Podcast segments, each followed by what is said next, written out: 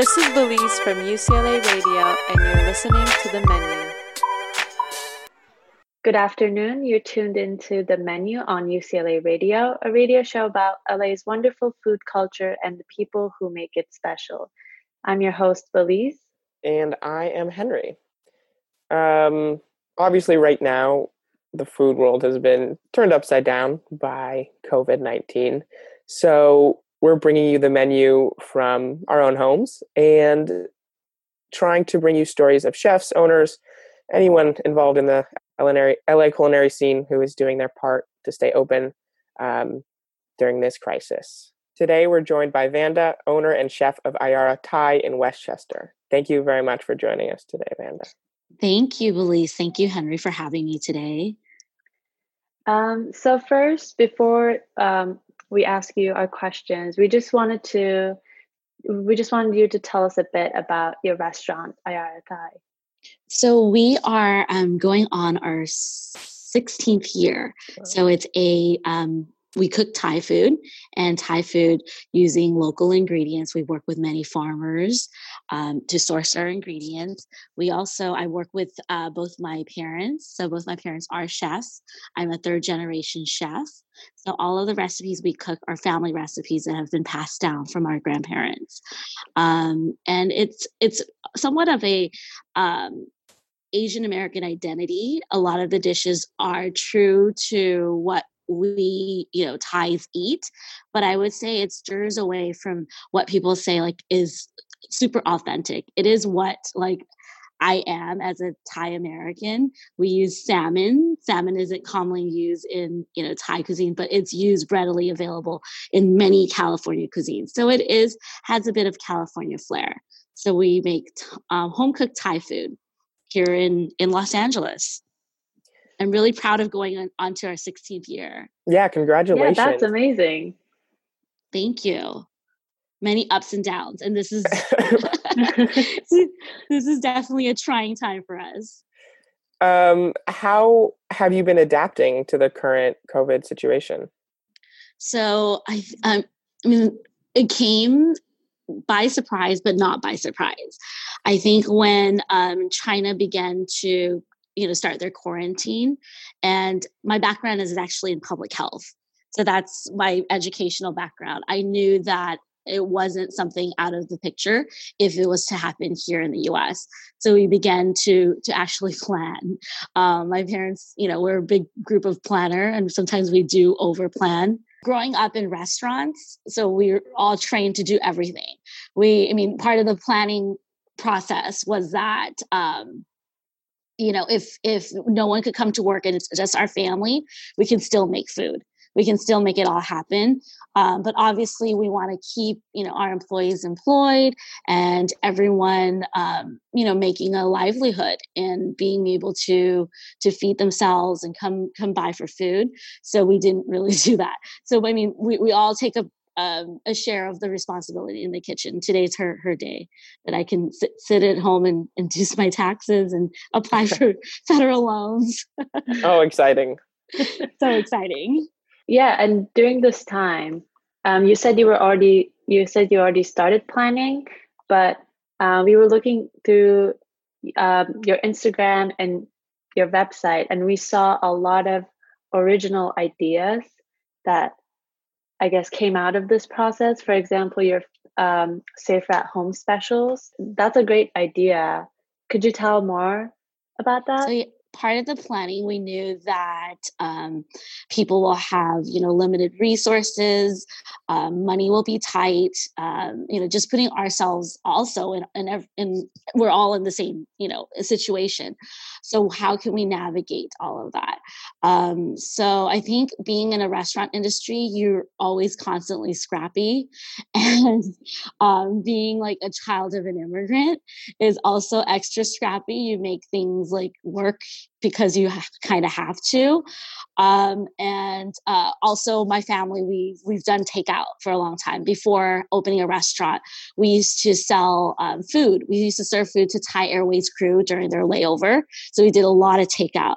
Um, our food costs, you know, for takeout, we can really stretch it. And we really wanted to extend that, you know, our cost saving skills to our consumers. And um, so we launched a Thai subscription meal program. So we called it Thai Thursday after Taco Tuesday. Uh, everyone loves Taco Tuesdays. So we wanted just to create a little bit of um, a fun, whimsical um, experience for diners. But essentially, what it is, it's a bento or binto.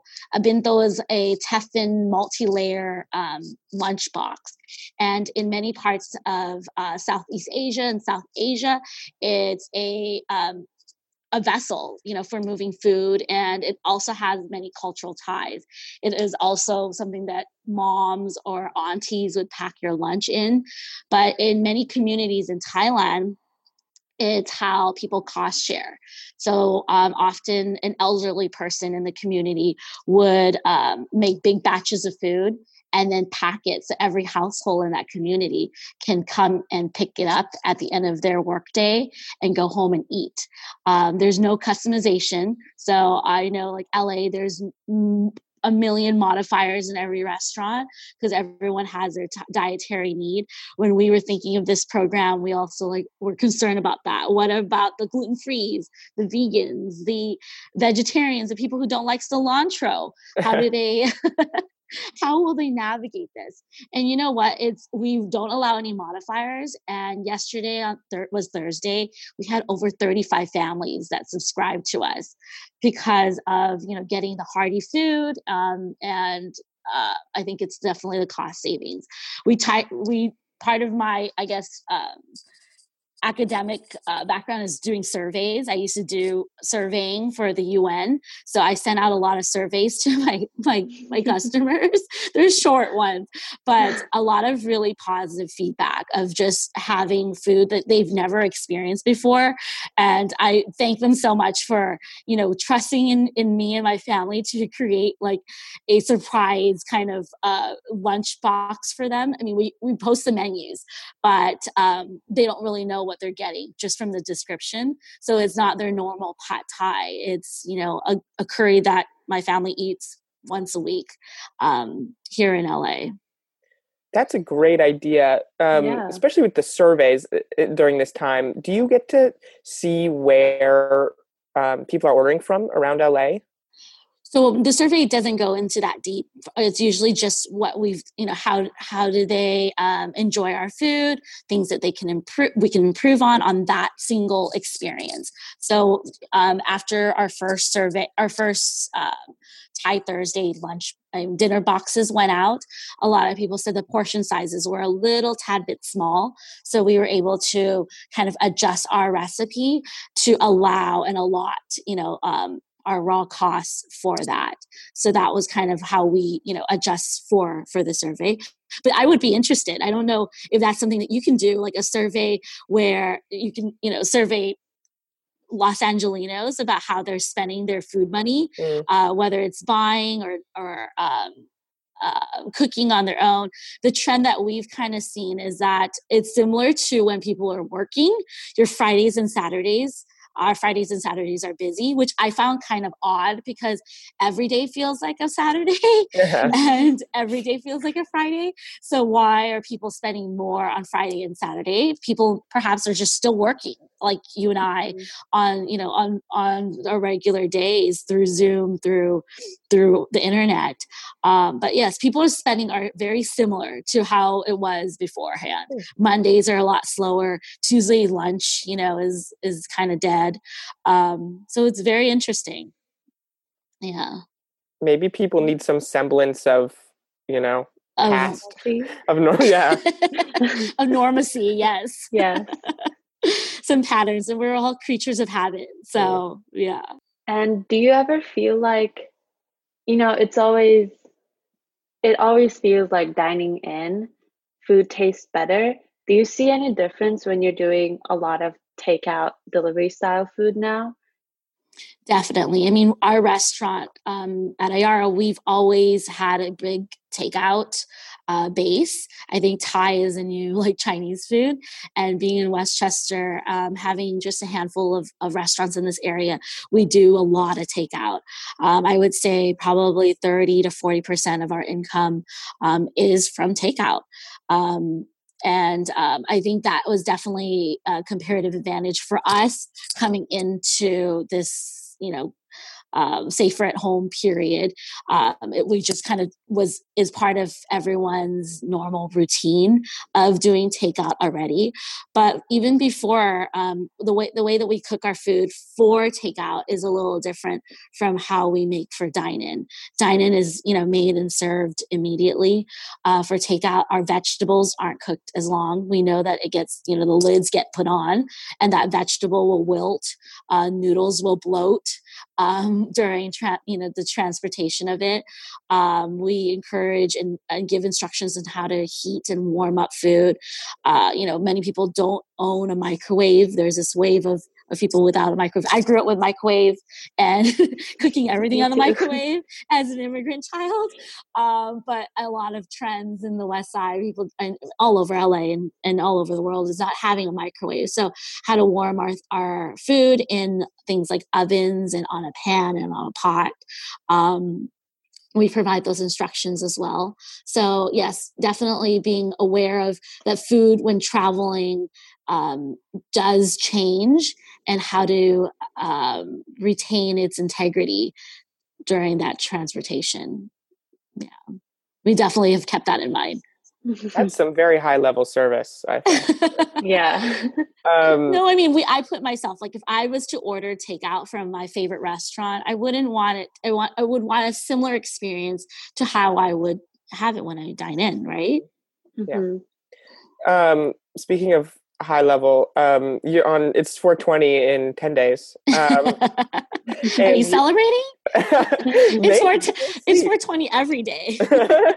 That's yeah. right this month, people have been mad. This month is just, you know, supposed to be a celebratory month. yes. Cut off. But you know what? Now everybody has more time, you know, to just yeah. celebrate 420 in April. Um, um, so you're doing a special, right, for 420, one day only. Can you tell us a little bit about that? So a few, I think two months ago, we um, we decided to do this event, kind of a, a regular event um, called First Friday. I mean, a lot of places have it, but there's usually food trucks that are parked out of restaurants and streets, and people come out. What we wanted to do, um, my dad, he's more retired than my mom, and I wanted to create a project for him where he can kind of showcase his cooking and things that we um, don't always get a chance to do in our kitchen um, but do it outside on the sidewalk. So we began a first Friday where we would cook and bring an experience of um, like Thai street food cooking to like the front of our restaurant. Um, and the first dish that we did was a cannabis boat noodle, low dose of THC paired with a CBD chili oil.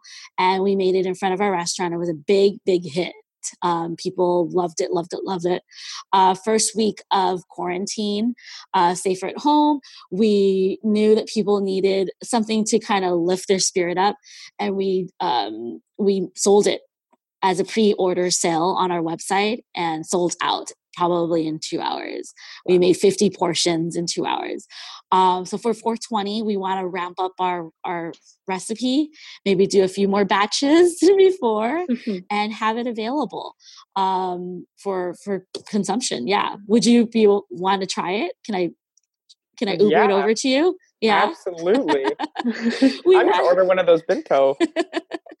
then this yeah. goes against like the counter um it's countering like so, stoner um like the stoner movement of like cannabis i want thc in um Thai boat noodle actually goes back to like the 17th century. It is oh. not something that, hey, I want to make noodles with, you know, that will make you high. It's not. and it was it was actually used as a meat tenderizer and a flavor enhancer before all of this. And um, no recipe has ever been like truly written on it very few. Um, everyone knows of it. It's like kind of kind of like an urban legend for Thais. Whenever they go to a, a no- boat noodle stall um, in Thailand, everyone always like, "Oh, it's so good! It makes me laugh." I bet you it has Mm-hmm. cannabis in it, and uh, but no one ever you know says it. Partially, probably because you know cannabis is was illegal in Thailand. Now it's um, it's the first I think recently first country in Southeast East Asia to legalize medical marijuana. Oh. So that was a, a tidbit of. yeah, so really proud of it, um, and we've w- the trial and error process, like to get to the, uh, the recipe that we have right now. My family probably had uh, THC boat noodle. We were the guinea pigs every day for like six weeks. yeah, to adjust the recipe. hmm Wow, that sounds It's a kind of amazing, though. Yeah, Yeah. fun week. I really want you guys to try it. So definitely, uh, I'm, I'm noting it here. Send both of you care packages. Oh, Yeah. thank you. Um, speaking of your specials and your 420 specials, so I'm, you know, I'm I'm excited now that you're telling me about it. But um, I feel like a lot of people want to get delivery from you, and they are. So, how are you working with DoorDash and other delivery services um, to get your food to customers? How do you find right- that service? Right um, before all this happened, we've already we were with Uber Eats, DoorDash, ChowNow. Um, we're just extending that, um, and uh, we've also worked with Ordermark. I don't know if this is. Um, it, people in the industry might might love this. Ordermark is uh, a program. Are you both familiar with it? no. Maybe not it's not really for on the consumer end but as a restaurant industry having um, all of the tablets up and it ringing i don't know if you've been in a restaurant where like the tablets ring and Right. someone's running to the tablet to kind of enter the food into their their point of sale system um, it's really annoying uh, ordermark is kind of like a third party of third parties where they combine all of the third parties into one system so it just prints out so there's no human error in entering any of the third party um, orders. And it's been a lifesaver for us. Um, we use it, yeah, we use it every day. Um, and it's really helped us facilitate and adjust to being a takeout only restaurant um, and really streamlining it. Yeah. Actually, the person who developed it is the son of Canter's Deli. Really? Canter. Really? Yeah. So Wow. someone in uh, who is a restaurant kid, you know, saw this as a um, an issue and decided to do something about it, which is pretty amazing. Pretty cool. Yeah. Plug to him. um, I've heard some complaints about these sort of third party delivery services. Do you feel like they're treating restaurants fairly and would you recommend us use one of them over another? I mean, to be very honest with you, we rely on them. They Yeah. developed the technology. There's, you know, intellectual property and all of that, and I respect that. Um, but being in the restaurant industry, you, our margins are so small, Yeah. and now we rely on them. We rely on um, on these third party apps to conduct business. It is. It feels, you know, a little bit like the mafia is controlling your business for lack of a better word um, but you kind of have to get creative with it um, something that um, i'm I- okay so kind of a side note um, is that I, I've been thinking of whether I should share this, but I think I should. Part of third party, they take, you know, 20 to 30% Yeah. of of your revenue. It's revenue based. If you don't make any sales, you don't. But it says nothing about how you set your prices. So what we've done actually was set our prices through those apps um, by about 10% increase. Oh yeah. So as a consumer, if you were to order, you know, through our online for pickup, there, you know, it would just be minus that 10% increase. For Uber, DoorDash, anything that we get charged 20% and up, there's that 10% increase in our menu prices. Mm-hmm. And um, does it seem like we're taking advantage of our consumers? You know, some people might ask, but we've actually done it for about two years already, and there has been no complaints. I think when people are sitting on their couch wanting takeout food, um, they are okay with you know taking on that that cost that mm-hmm. additional cost. And uh, you know there are delivery fees there are service fees. Both uber and doordash have waived delivery fees. Obviously the service fee i i don't know how exactly it's calculated but goes to the drivers. And i think that they should be um, given fair wages and uh, you know this the same or equal payment or more um, during this time. So i don't want you know our business to reduce their income either. That wouldn't be fair for the drivers who's risking their lives to pick up food and deliver food. But I think that the 10% menu increase um, makes sense to to to um, I think counter the uh, high commission costs that these third parties have and that's something um, that I don't think a lot of restaurants are doing. You kind of have to read between the lines and and navigate and you know do what makes sense um, for your business. I've shared this with some of of my friends in the restaurant industry that don't do takeout all the time and signed up and like was faced with whoa, it's a thirty percent commission. Like how are you navigating this? And I've told them, and they're like, you need to share this with everyone. And I'm like, I don't even know if it's really like if what if Uber and DoorDash, what if they catch on? And they banned this. And they're like, your grandfather did. Just don't worry about it. so you guys are the first that I'm sharing with it this okay. with publicly. Just a tidbit, a tip. Yeah. Yeah, no, that's a great idea. It's it's it can uh very hurt. It can hurt a, a, a restaurant whose margins are small, just like you said. It's probably necessary at this time when to go is a, a lot is all that a lot of restaurants have at the moment. Yes. Yes. Um, I know Uber Eats and um, has given so they Uber Eats and DoorDash would typically pay out once a week, um, where normal credit card pays out day by day. So you get your what everything that you swiped next day in your bank. Um, what Uber has done, and they did it pretty quickly, was allow for next day funding which has helped many restaurants. You can imagine with cash flow now that um, you know there's no diners and we're depending on simply online ordering. Having that next day cash is definitely helpful. Yeah, and um, during this time, like you said, you don't have you know um, you don't offer dining in anymore. So how how do you find the government's actions with the restaurant business? Um, do you think they've been helpful or do you think more needs to be done? I definitely think more needs to be done. My fear, I mean, there's a lot of um, aid programs out there to, uh, and like yeah, aid programs that we have to apply for, many of which requires that we have, you know, our taxes done, our papers aligned. And I would say um, for many restaurant, independent restaurant owners, it's not always readily available. You have to really get all of that. I'm still, you know, uh, digging my way out of the trenches with that and getting all all of my paperwork lined up.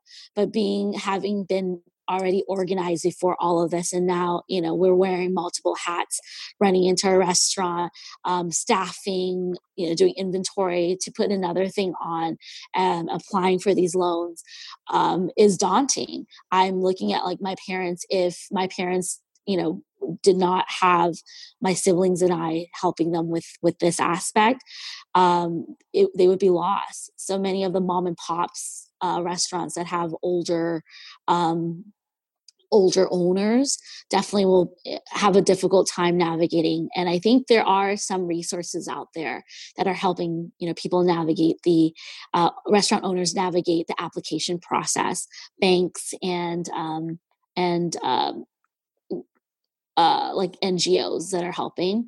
Uh, there's also the, the Independent Restaurant Coalition that is um, you know helping but also calling for all of us to call our congress people um, about local restaurants and independent restaurants and that the money simply isn't going uh, to big chain restaurants, but trickling down to those who own just one, just a corner store, um, you know, with fewer than five employees or whatnot. Um, I also think that the government can do more in um, aiding um, like undocumented workers being in LA, you know, we know the the reality of that that there's so many undocumented workers working in the hospitality and restaurant industry. None of this, uh, none of the plans, you know, from this administration includes them, and they are the backbone of what we all do. So there is VALA Hospitality um, that is advocating for this, and there's ways that you know listeners can donate and um, make a difference with you know with with their with their donations.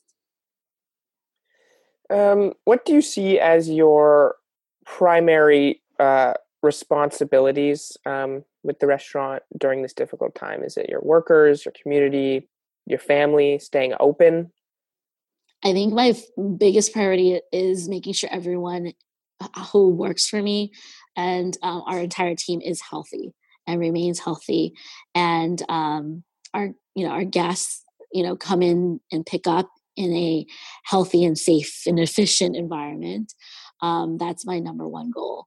Um, and what you know, and if we can continue to serve home cooked Thai food along the way, that will be great. You know, but to make sure everyone remains healthy and safe and feels safe when they come to work. That's my number one. We've uh, during this time, everyone's you know obvious payroll has has um, decreased their hours. Uh, my kitchen staff is about 30 to 35 hours where many of them before you know had overtime had extra income from you know catering and coming in early and whatnot. Um, my front of house is about everyone's averaging about 16 hours. Uh, we're proud that you know of the 26 employees we're able to keep on 23 um, you know three have chosen that it, they didn't feel safe to come to work which i absolutely respect.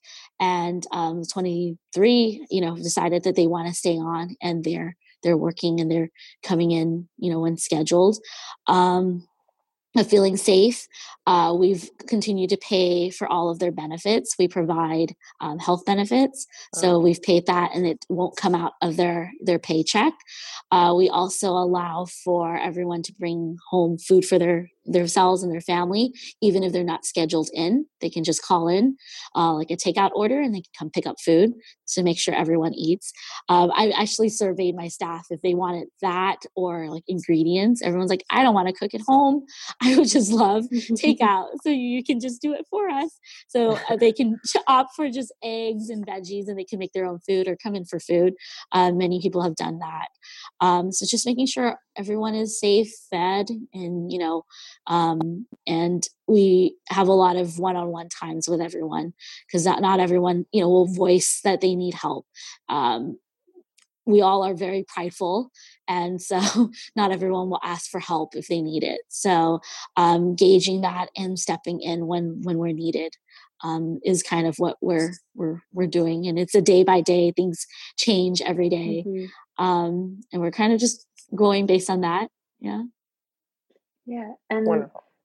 yeah what steps have you been taking to make sure that you're preventing the spread of the virus so we've moved our entire uh, counter into the dining room. So the dining space isn't being used. We've actually um, boarded up some of our you know our areas so that it's like a clear path of no questioning even if you tape up or like write a sign. Oftentimes people don't don't follow those signs yeah. so you have to make it kind of um, dummy proof and foolproof. We have you know uh, tape on the floor so that people have a six foot clearance between each other. Uh, we have plexiglass so everything that you know um, is we have to speak or converse is in between the plexiglass. Food is placed on a table that is a, a six foot long table. So, you know, you push it out there, and then um, the consumers are asked to, the, our guests are asked not to pick it up until we move our hands off the table and then we step away. Um, we do curbside uh, call ins so people can call from their car. If there is no passenger in the front seat, we kind of airdrop it into their front seat through their window. If there is a passenger, we ask that they open their trunk and we kind of put it in there. Some people have been like, don't put it in my trunk. I have things in my trunk. And, you know, we're like, we're not going to close your trunk. We're going to walk past you. You know, we're going to take anything. Um, and if you want to adjust your bags, you know, just I won't close your trunk, uh, and you can move your bag to the front seat. You know, after that, but just giving that clearance. Um, we have a table outside of the restaurant as well. That if people are waiting for their food, they can just wait outside after they've checked in inside. Um, and so, no more than three people inside at any given time, with a good you know clearance in between. Um, yeah, just to make everyone you know safe and um, make service efficient. I don't think anyone wants to wait too long for their food so we've really taken a priority on getting their food done and ready and giving a good window of time um, like an, an, accurate estimate of when the when food will be ready um, is very important as well. We've actually timed and like during peaks and not and yeah uh, i'm a statistic nerd kind of so i've mm-hmm. punched all of that into our point of sales to kind of give the best like accurate um, uh, wait time during this period so it's actually been been pretty good i would say like a an 80% success rate there's you know the 20% you can't predict so this is something i've been curious about. Um, I'm not sure if it's true or not. I guess that's why I'm um, want to ask you. Do you think, um, or do you feel, or have you seen any evidence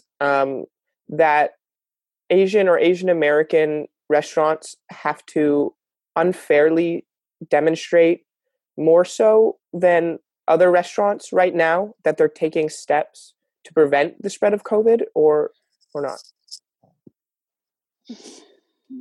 we've experienced it. I don't think I can say for all Asian American and Asian restaurants, but we've experienced it even before um, before the safer at home uh, mandate um, and the quarantine has been placed.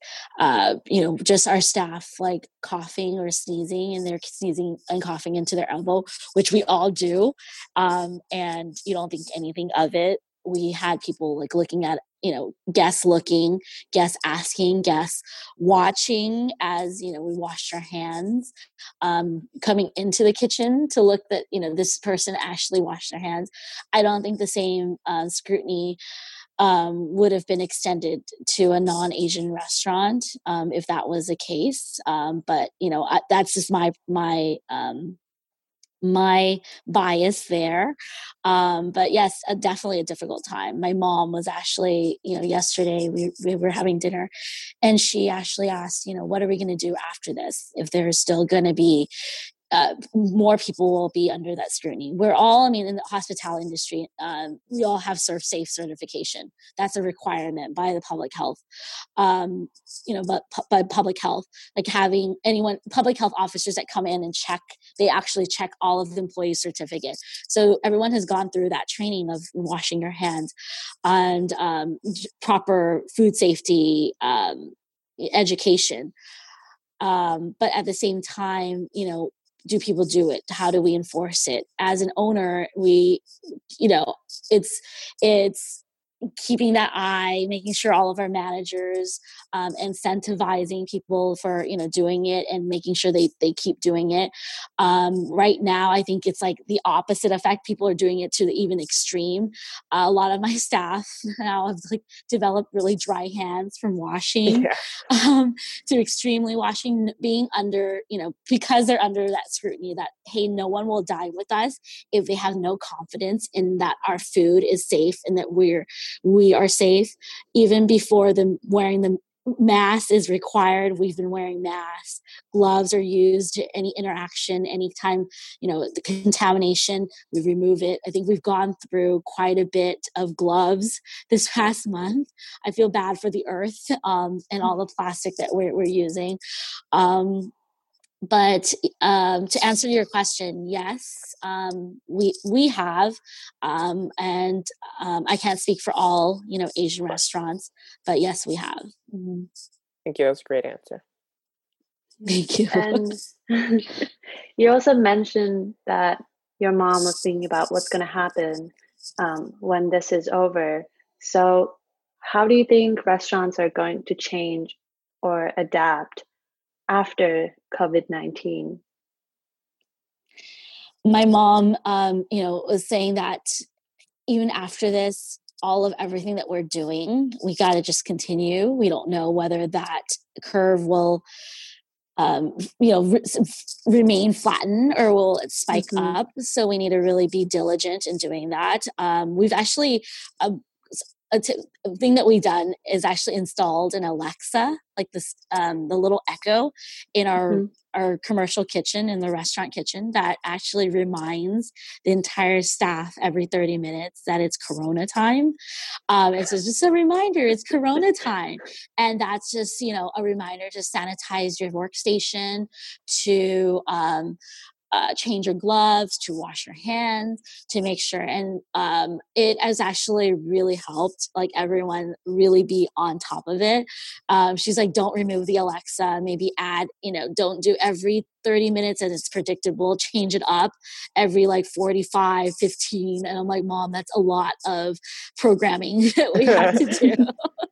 um, but yeah, I mean, to change it up, but to keep at it um, because we don't know whether, um, you know, this will spike back. A lot of predictions is that it will spike back in the fall again, and to keep our work environment safe for all of our team and all of our guests is definitely a priority.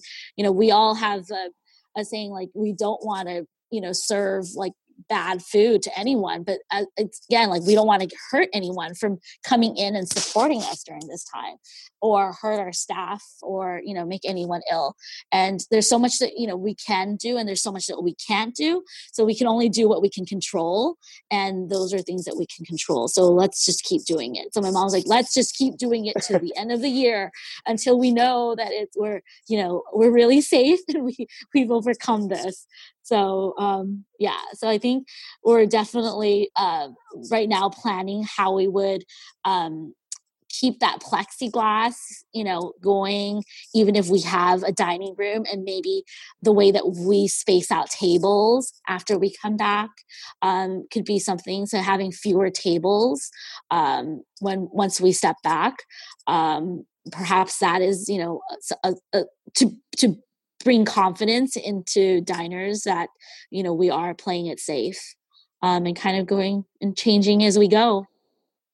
Sounds like you're really implementing some very innovative uh, stuff yeah. regarding the situation i think more so than uh, you know sounds like some new ideas that i have not heard or seen before. That's great. We're pretty wild here.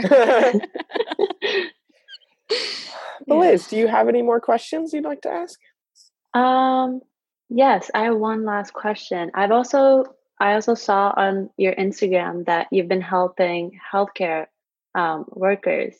Um, could you tell us a bit about that and how you know you've been given back to the community? So, I mean, the community has given us so much, and there's, um, yeah, so the community has given us so, so much. And the, I mean, anytime we can help in any way, we're, you know, always willing to do so. Um, we actually was introduced to Chef Judy Hahn uh, through our friend Chef June of Otus Thai. I don't know if you know of Chef Judy Hahn. She is the um, chef, a former chef of Mendocino's during Mendocino's growth. This was her under her like um, taking, and she um, uh, under her supervision and now she's just she's a consultant a food consultant. But uh, judy and a few of her friends actually um, was contacted by hospital staff um, and asking you know they they don't have food and they don't there's no way to access food during their limited break period um, in the hospital. Is there any way that you know they can get food and so judy and some friends uh, got together and um, started an ngo called dine one one and it's an la base all of the chefs are from la that uh, connects um, that raises funds through donations of you and I. You can donate at Dine One One. Um, it pays for restaurants like Ayara to cook meals for frontline healthcare workers. So this week on Tuesday, we made 85 boxes for the VA hospital at you know a, a, a good with a good margin um, that allows our staff to continue working. So it's a win-win for everyone, um, donors, you know, and um, and those volunteers that drive over to pick up the food and then drop it off at the at the hospitals to the frontline workers. It's an amazing program. Um, there's a lot of these programs that are popping up. What what really sets I think Dine One One apart is that it's an effort made by local LA chefs, and there's no overhead. Everything goes back into you know feeding the frontline workers and i think that's been it's been amazing. I'm so excited to be a part of it and to continue to be a part of it and i encourage any restaurants that are listening in to you know sign up for it. Go to diamond one. There's an, a little like button for restaurants that can they can tap into that and um, if they already have a hospital in mind they can actually get you know um, some compensation for the food that they they're making for for frontline workers. So, um, or 911 can can connect you with a hospital in your area. And for us, it's it's the VA hospital, actually, right in Westwood. That's right. Yeah. Wow, what a wonderful service they're doing and you're doing. That's fantastic. Yeah. Thank you. Great service. I'm I'm so excited to be a yes. part of it. Yes. Do you want to re- uh, reiterate the specials that you have going on before we close out our interview so that people so, can yes so people can partake so yeah. our full menu is still available and we're open um 11 a.m. to 10 p.m. We have uh, we have pickup and you can order uh, for delivery through Uber and DoorDash.